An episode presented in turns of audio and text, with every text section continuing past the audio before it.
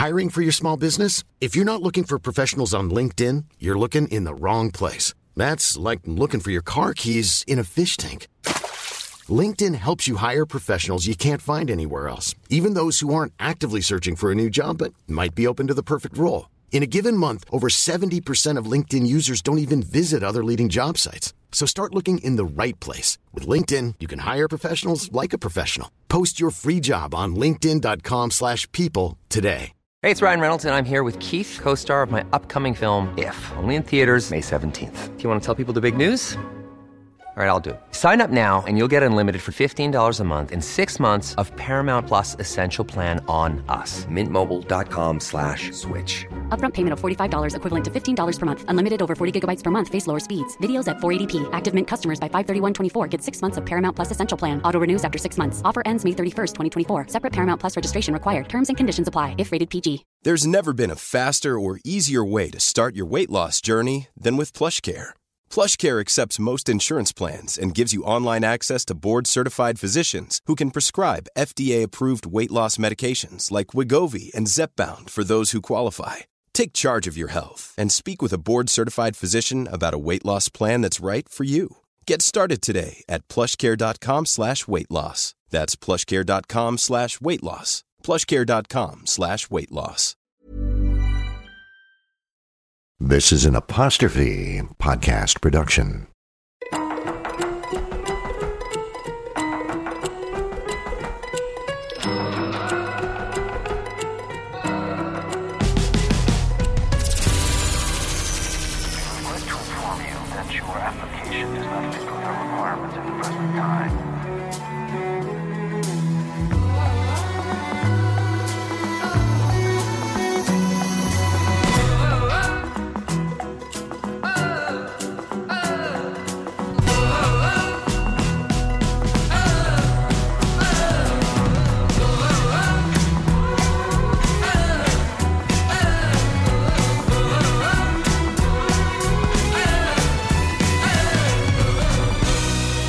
Is We Regret to Inform You, the Rejection Podcast. There were some nights where I was like, this comedy stuff just isn't working out. And not just when I was 25, when I was 45. Leslie Jones.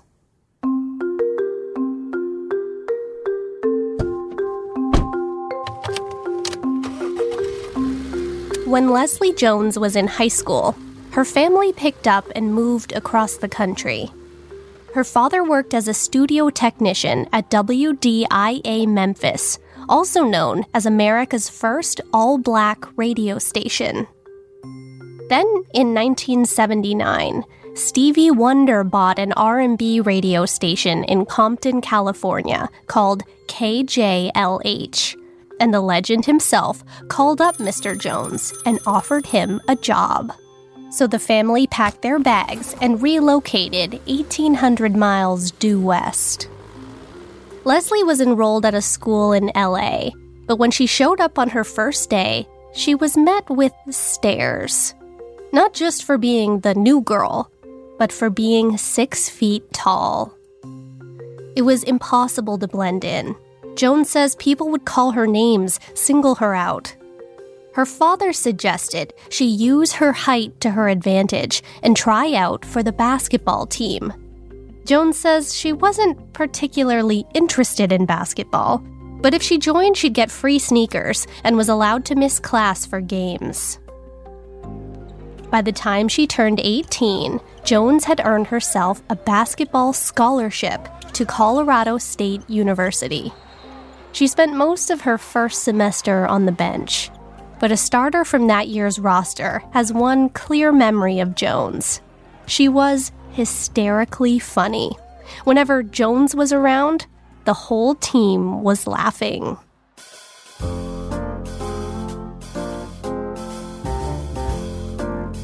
Jones wasn't really sure what she wanted to do with her life.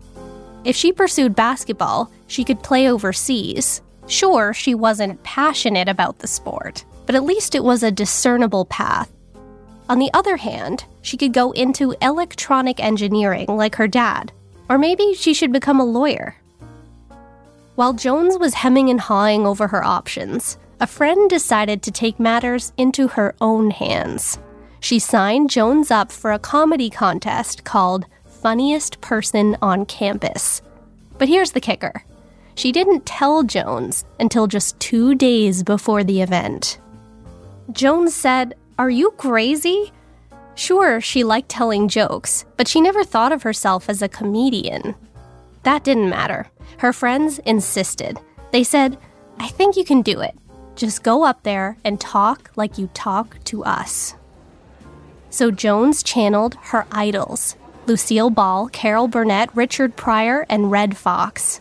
and she wrote a little set. The next day, with all her friends in the audience, she stepped on stage. The second the spotlight hit her face, Jones says she stopped questioning what she would do with her life. She knew. The mic felt like an extension of herself. The stage felt like home. And then, the sweetest sound she'd ever heard laughter. Jones won that night. Funniest person on campus. Within one week, she'd quit the basketball team, dropped out of Colorado State, moved back home to Los Angeles, and started calling up comedy clubs.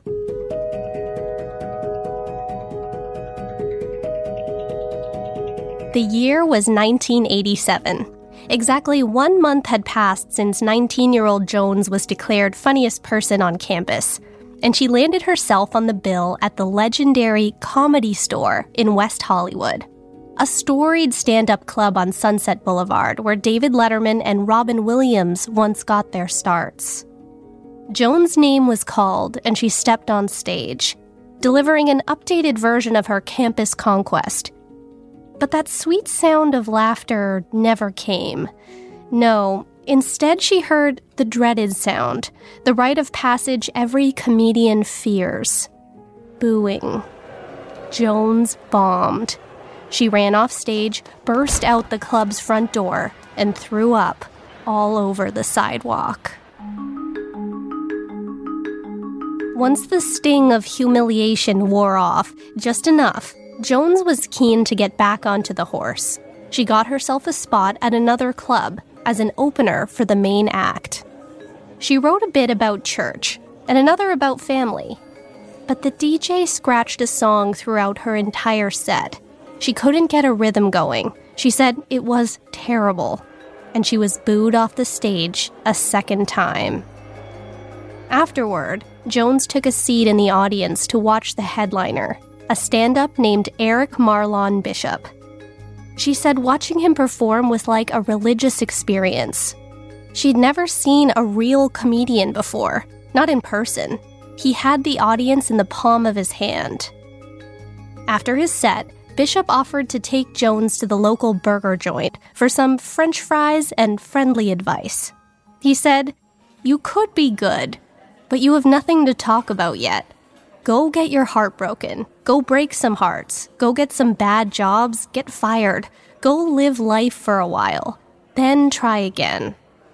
Jones vowed right then and there to not step on stage again until she had something to say. Then she thanked the kind stranger for his advice. Two years later, Eric Marlon Bishop would change his name to Jamie Foxx.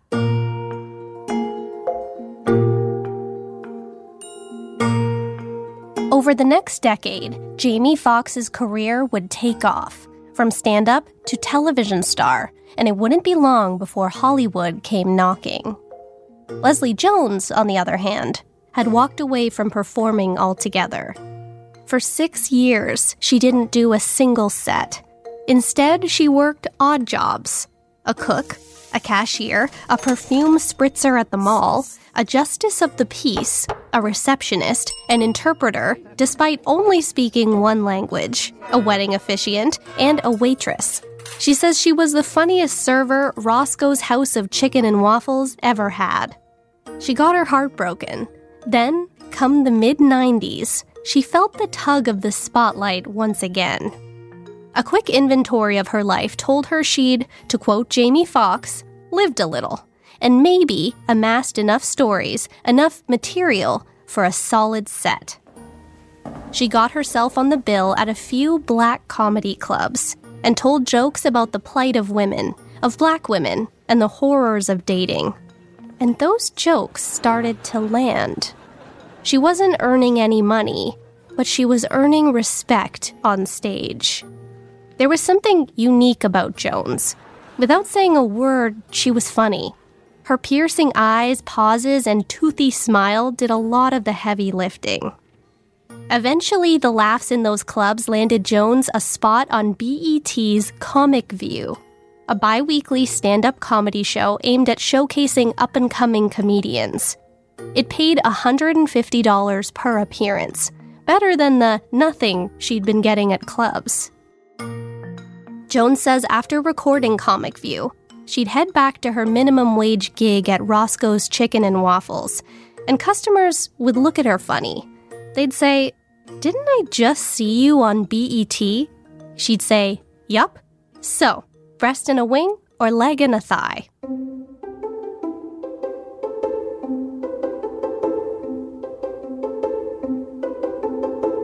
By 1998, Jones says she'd found her comedic voice. She made up her mind that comedy was her path.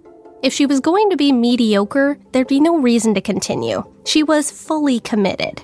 In her mind, she was the next Eddie Murphy. She says in black clubs, she could relate to the audience. When she told jokes about the black experience, it not only landed, it massacred but she still didn't quite fit in. Stand up was, and is, very male dominated. An article in New Yorker magazine says male comics often refer to their bodies or their looks in self deprecating ways, or their appearance doesn't seem to be relevant at all. Women, on the other hand, don't have such luxury, often needing to fit the Hollywood mold in order to be palatable, even in a comedy setting. So Jones started owning her height, even wearing six inch heels and adding volume to her hair, making her an almost seven foot presence on stage. She says it neutralized the audience's bullets. Like all comedians, she learned how to use her quirks. They made her memorable, and if the right people remember you in the comedy business, it can be your meal ticket. Jones applied for a day job at Blockbuster, but she was rejected for the position. The manager told her he'd seen her perform at local clubs, and she was hilarious, so he didn't trust she wouldn't make it big and quit on him. She was confused. She said, You can't not hire me because I might one day make it. I haven't yet. UPS wasn't as concerned. She got herself a day job scanning packages and spent her nights wondering if club promoters would throw her a few dollars after a set.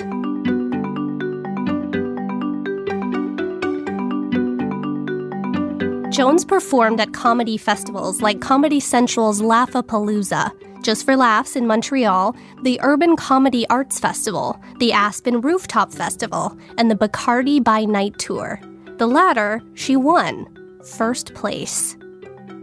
Her regular spot on BET's Comic View led to an appearance on HBO's popular stand up series Def Comedy Jam. She appeared on Showtime at the Apollo, a variety show hosted by Steve Harvey, filmed at the legendary Apollo Theater in Harlem. She landed a small film role as a sergeant in Leslie Nielsen's comedy Wrongfully Accused. She made her television debut in a TV movie called Mermaid. She appeared on a comedy panel on Chelsea Lately. Two years later, Jones landed a Canadian TV movie called The New Beachcombers. The next year after that, a few scenes in the Martin Lawrence and Steve Zahn comedy National Security, all the while performing most nights in clubs. But by the year 2010, Jones turned 43 years old. While the minor parts on her CV helped pay her rent, they weren't getting her noticed by the gatekeepers of mainstream comedy. Black comedy clubs and shows were where she felt most accepted, where she got the laughs, where she drew the audiences. But she says sadly, those audiences didn't contain the Hollywood decision makers. The bookers for The Tonight Show or the casting directors for big budget films weren't sitting front row. Jones could sense she was being pigeonholed as a BET comic. She needed to get into the prestigious venues, and not just on their black comedy nights, in their prime time spots. So, like she vowed to Jamie Foxx 23 years earlier to only perform when she had something to say, she vowed again, this time to stop performing black only venues or black only nights and crack the mainstream. And the best place to start was the iconic comedy store, where she'd been booed off stage twice before. Hold that thought. We'll be right back. Mom deserves the best, and there's no better place to shop for Mother's Day than Whole Foods Market. They're your destination for unbeatable savings, from premium gifts to show-stopping flowers and irresistible desserts. Start by saving 33% with Prime on all body care and candles. Then get a 15-stem bunch of tulips for just $9.99 each with Prime. Round out Mom's menu with festive rosé, irresistible berry chantilly cake, and more special treats. Come celebrate Mother's Day at Whole Foods Market. Hey, I'm Ryan Reynolds. Recently, I asked Mint Mobile's legal team if big wireless companies are allowed to raise prices due to inflation. They said yes. And then when I asked if raising prices technically violates those onerous two year contracts, they said, What the f are you talking about, you insane Hollywood ass? F- So to recap, we're cutting the price of Mint Unlimited from $30 a month to just $15 a month. Give it a try at mintmobile.com slash switch. $45 upfront for three months plus taxes and fees. Promo rate for new customers for limited time. Unlimited more than 40 gigabytes per month. Slows. Full terms at mintmobile.com. Jewelry isn't a gift you give just once. It's a way to remind your loved one of a beautiful moment every time they see it. Blue Nile can help you find the gift that says how you feel and says it beautifully with expert guidance and a wide assortment of jewelry of the highest quality at the best price. Go to BlueNile.com and experience the convenience of shopping Blue Nile, the original online jeweler since 1999. That's BlueNile.com to find the perfect jewelry gift for any occasion. BlueNile.com. Hey, it's Ryan Reynolds, and I'm here with Keith, co star of my upcoming film, If, only in theaters, May 17th. Do you want to tell people the big news? All right, I'll do it. Sign up now and you'll get unlimited for $15 a month in six months of Paramount Plus Essential Plan on us. Mintmobile.com slash switch. Upfront payment of $45 equivalent to $15 per month. Unlimited over 40 gigabytes per month. Face lower speeds. Videos at 480p. Active Mint customers by 531.24 get six months of Paramount Plus Essential Plan. Auto renews after six months. Offer ends May 31st, 2024. Separate Paramount Plus registration required. Terms and conditions apply if rated PG.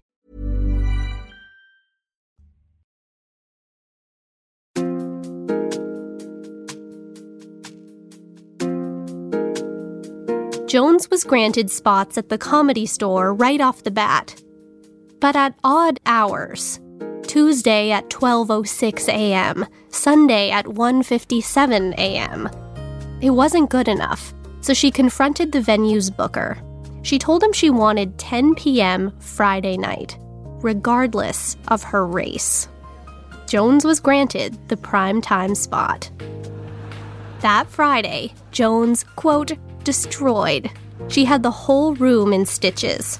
And it wasn't long before she was tapped by stand up comedian and actor Katt Williams to open for him on his latest tour. Jones said she had $15 in her bank account at the time. It was a no brainer. They did 107 sold out cities. It was the ultimate learning experience.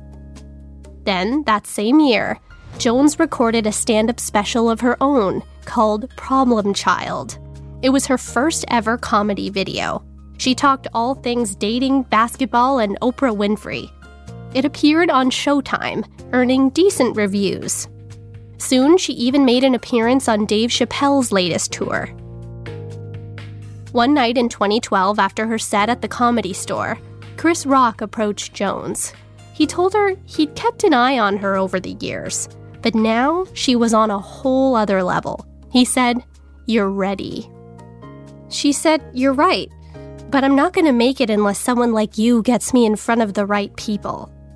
So Rock took out his phone, pulled up his notes app, found one titled Funny People, and wrote down the name Leslie Jones.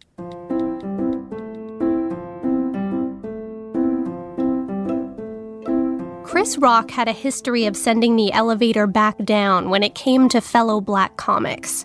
Back in the day, he hired Wanda Sykes on his HBO series The Chris Rock Show, and he said people thought he was crazy at the time. Rock went through his Rolodex and called a manager he knew, one of the biggest managers in comedy, and showed them Jones' reel. But they turned him down. So he called another manager. They passed. So he called a third. Nope. So Rock called a fourth manager, told them all about Jones' talents, talents he personally would vouch for. But they weren't interested. Jones says by this point, every black comedian in the country knew what she could do. But even Chris Rock couldn't take her mainstream. Despite the victories over the last 25 years, both big and small, Jones had yet to make a regular paycheck in her chosen profession. It was one thing to be a struggling comedian at 25, but Jones was 45 years old. She says there were many days she just felt like quitting. Most days, actually. Maybe this comedy thing just wasn't working out.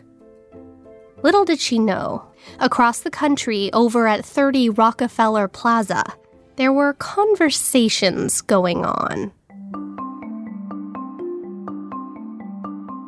As the stories told in The New Yorker, in 2013, Saturday Night Live unveiled its latest crop of cast members six comedic actors, all of which were white, five of which were men.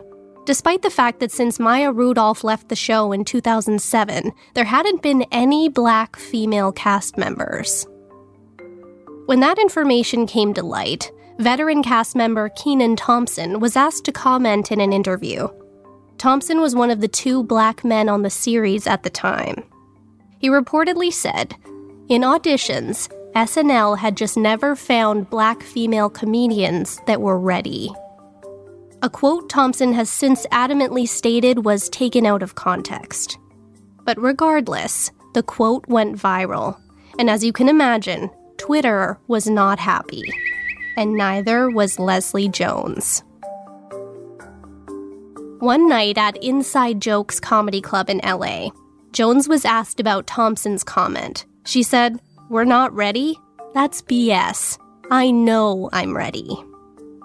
That night, Jones delivered her set, and after her closing joke, she added, And they say we aren't funny. She dropped the mic and walked off stage to a standing ovation. In the days and weeks following, the industry and the Twitter sphere started taking a closer look at the history of Saturday Night Live's diversity. Turns out, after four decades on the air as America's longest running sketch comedy show, the series had only had four black women as regular cast members. It wasn't looking good for SNL. And that's when they reportedly started planning secret auditions for funny black women. Historically, SNL has sourced its talent from a handful of feeder troupes, including the Groundlings in Los Angeles, Second City in Chicago, and Upright Citizens Brigade in New York City, all of which were prestigious, none of which included Leslie Jones. Between those avenues, a hundred women of color were selected to audition. Of that hundred, 12 were given callbacks. A few days before said callbacks, one Lorne Michaels, the famed creator and executive producer of SNL, had dinner with Chris Rock. He told him about the search and that's when Rock said, You should look at Leslie Jones. She's the funniest woman I know. And with that endorsement from one of the top comedians in the country, Lorne Michaels agreed to give Jones a chance. Rock called Jones to tell her the good news. He said, Someone's going to call you from SNL for an audition. Jones was shocked, then suddenly panicked. She said, I'm a stand up not a sketch comedian. I'm not going to be able to do that. Rock told her to stop complaining, to go to the audition and just do what she did best. Then he hung up the phone. Callbacks were taking place at SNL's Studio 8H. By many a comedian, the studio, the series, and its fearless leader have all been described as intimidating. Jones wasn't the first to be called, so she sat backstage, watching comedian after comedian walk off, she says, looking shell shocked. Yikes. Traditionally, how it works is Michaels and a group of producers sit all the way at the back of the studio. They watch, they take notes, they say thanks for coming in, then they call on the next quaking comedian. But as Leslie Jones was summoned on stage, she didn't like that arrangement. The studio was dark. She could barely see Michaels and his team sitting in the shadows. So she took the mic off its stand and said, Y'all are gonna move up to the front where I can see you. Lorne Michaels stood up and walked to the front row. Jones wasn't an impressionist or a mimic. She wasn't great at doing voices. She wasn't even a sketch comedian. But she had 25 years of comedy under her belt so she reached for a joke she wrote the year she dropped out of college in 1987. She chose it because she said it was the closest she'd ever come to writing a perfect joke. And by this point, she'd had countless performances perfecting its delivery. It was an autobiographical bit about a gangly teenager who longed to be a petite gymnast, complete with two cartwheels. She thanked them for their time. They thanked her for coming in. Jones walked off stage, flew back to Los Angeles, and waited. A day went by, three days went by, a full week went by. Then Jones heard the news. She didn't get the part. It went to Sasheer Zamata, Zamata was a 27 year old improv and sketch comedian from Upright Citizens Brigade. She was good at impressions, at voices, and she looked like a model to boot. Jones says she knew Zamata was a natural fit. She checked all the boxes, but still, Jones was completely crushed by the rejection. It was over. Then the next day, the phone rang. It was Lorne Michaels, he asked Jones if she would take a job as a writer on the series instead. A writer? She said, You know, I have no idea how to do that, right? She'd never even used Microsoft Word. But before she could think too hard about it, Jones was en route to Harlem. In a matter of weeks, she had a new job, a new address, and her first steady paycheck in comedy. Over her first few months as an SNL staff writer, Jones submitted many sketch ideas, mostly extensions of her stand up, like what it would be like to be Jesus Christ's personal assistant, or the four archetypes of a typical nightclub posse. But they were all rejected. Not a single one made it to air. It was the writing equivalent of bombing, which was a feeling she wasn't used to anymore Jones hadn't bombed in years. Then, in the spring of 2014, Jones was plucked out of the writer's room and onto the stage for her first on screen SNL debut, a segment on Weekend Update about dating, quote, in the time of slavery. It caused controversy. The editor for Ebony.com said the skit was offensive, but it did demonstrate Jones' obvious talent as a performer. Jones said she was taking cultural pain and making it funny. And if she does say so herself, she was brilliant. Suddenly, Jones was the talk of the town, quickly becoming a fixture on the weekly segment. Then she got the news.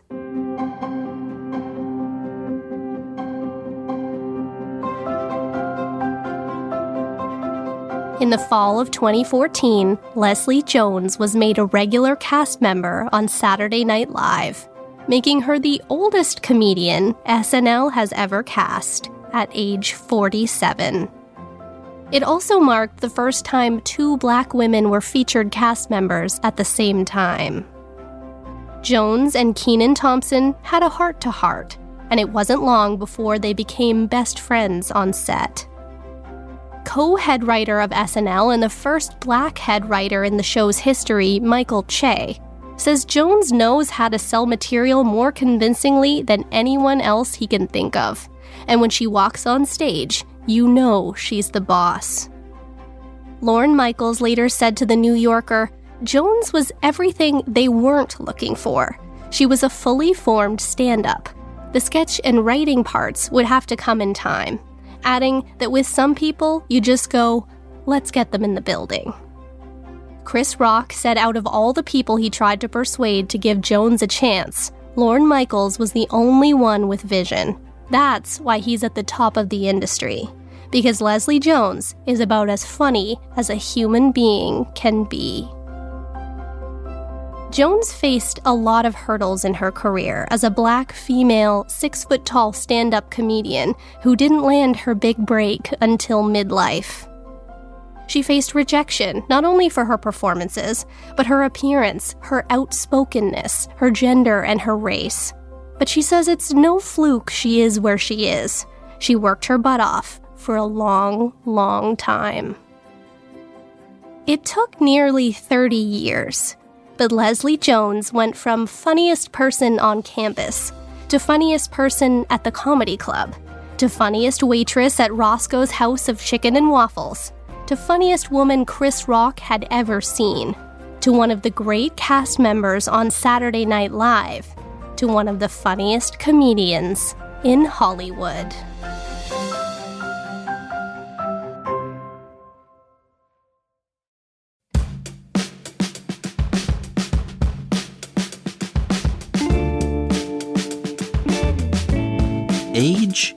A tricky thing. It can slowly drain your dreams. You try and try and try to break through, and it doesn't seem to happen. Sometimes the rejections continue for years. Then, an imaginary alarm goes off in your mind, and you feel you've crossed some kind of Rubicon in your career, a line between reasonable expectations and outright foolishness an age marker that signals it's time to stop chasing your dream. Leslie Jones was 19 when she started pursuing a career in comedy. She was 47 years old when she finally stepped on stage at Saturday Night Live, the oldest person ever cast by SNL. But even though her confidence wobbled along the way, she never stopped believing. And think about this in the comedy world, rejection isn't a polite, thanks for coming in, we'll let you know, or a rejection letter that arrives in the mail a few weeks later. Leslie Jones literally got booed off stages. The rejections were in real time, they were visceral. Nothing seemed to work. All click, no ignition. But she licked her wounds and tried again. She kept making small advances, landing more and more opportunities to get better but she still wasn't earning a steady comedy paycheck. Then came the Saturday Night Live audition, where she had to overcome two huge fears. First, she was a stand up, not a sketch comedian, but she did it anyway. And when she was offered a writing job by Lorne Michaels, she was fearful again because she wasn't a writer. But she took the chance anyway. As Leslie Jones says, trust and believe. The rest is comedy history. Lorne Michaels described Leslie Jones as everything they weren't looking for. And that's the nugget. That's the moment you have to remember from the Leslie Jones story. Age doesn't matter. How long it takes doesn't matter. All that matters is persisting until you hear the word yes. Never, ever give up.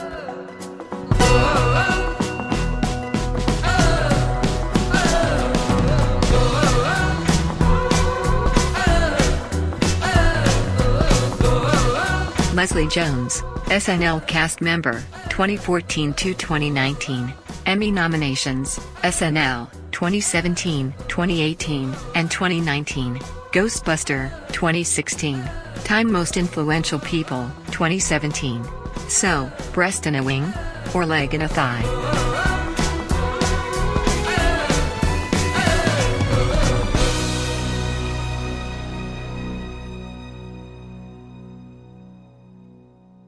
The Rejection Podcast is an apostrophe podcast production and is recorded in our Airstream mobile recording studio. This series is hosted and written by me, Sydney O'Reilly. Research, Allison Pinches. We regret to inform you our director is Callie O'Reilly. Engineer, Jeff Devine. Producer, Debbie O'Reilly. Theme music by Ian LeFeuvre and Ari Posner. Major sources for this episode are listed in the show notes on our website, apostrophepodcasts.ca slash rejection. Follow us on social at apostrophepod. If you enjoyed this episode, you might also like Short Stories in Television from Season 2. Rate and review this podcast wherever you like to listen, and while you're there, let us know of any rejection stories you'd like to hear. Mom deserves the best, and there's no better place to shop for Mother's Day than Whole Foods Market. They're your destination for unbeatable savings, from premium gifts to show-stopping flowers and irresistible desserts. Start by saving 33% with Prime on all body care and candles. Then get a 15-stem bunch of tulips for just $9.99 each with Prime. Round out Mom's menu with festive rosé, irresistible berry chantilly cake, and more special treats. Come celebrate Mother's Day at Whole Foods Market. Planning for your next trip? Elevate your travel style with Quince. Quince has all the jet setting essentials you'll want for your next getaway, like European linen, premium luggage options, buttery soft Italian leather bags, and so much more. And is all priced at 50 to 80% less than similar brands. Plus, Quince only works with factories that use safe and ethical manufacturing practices.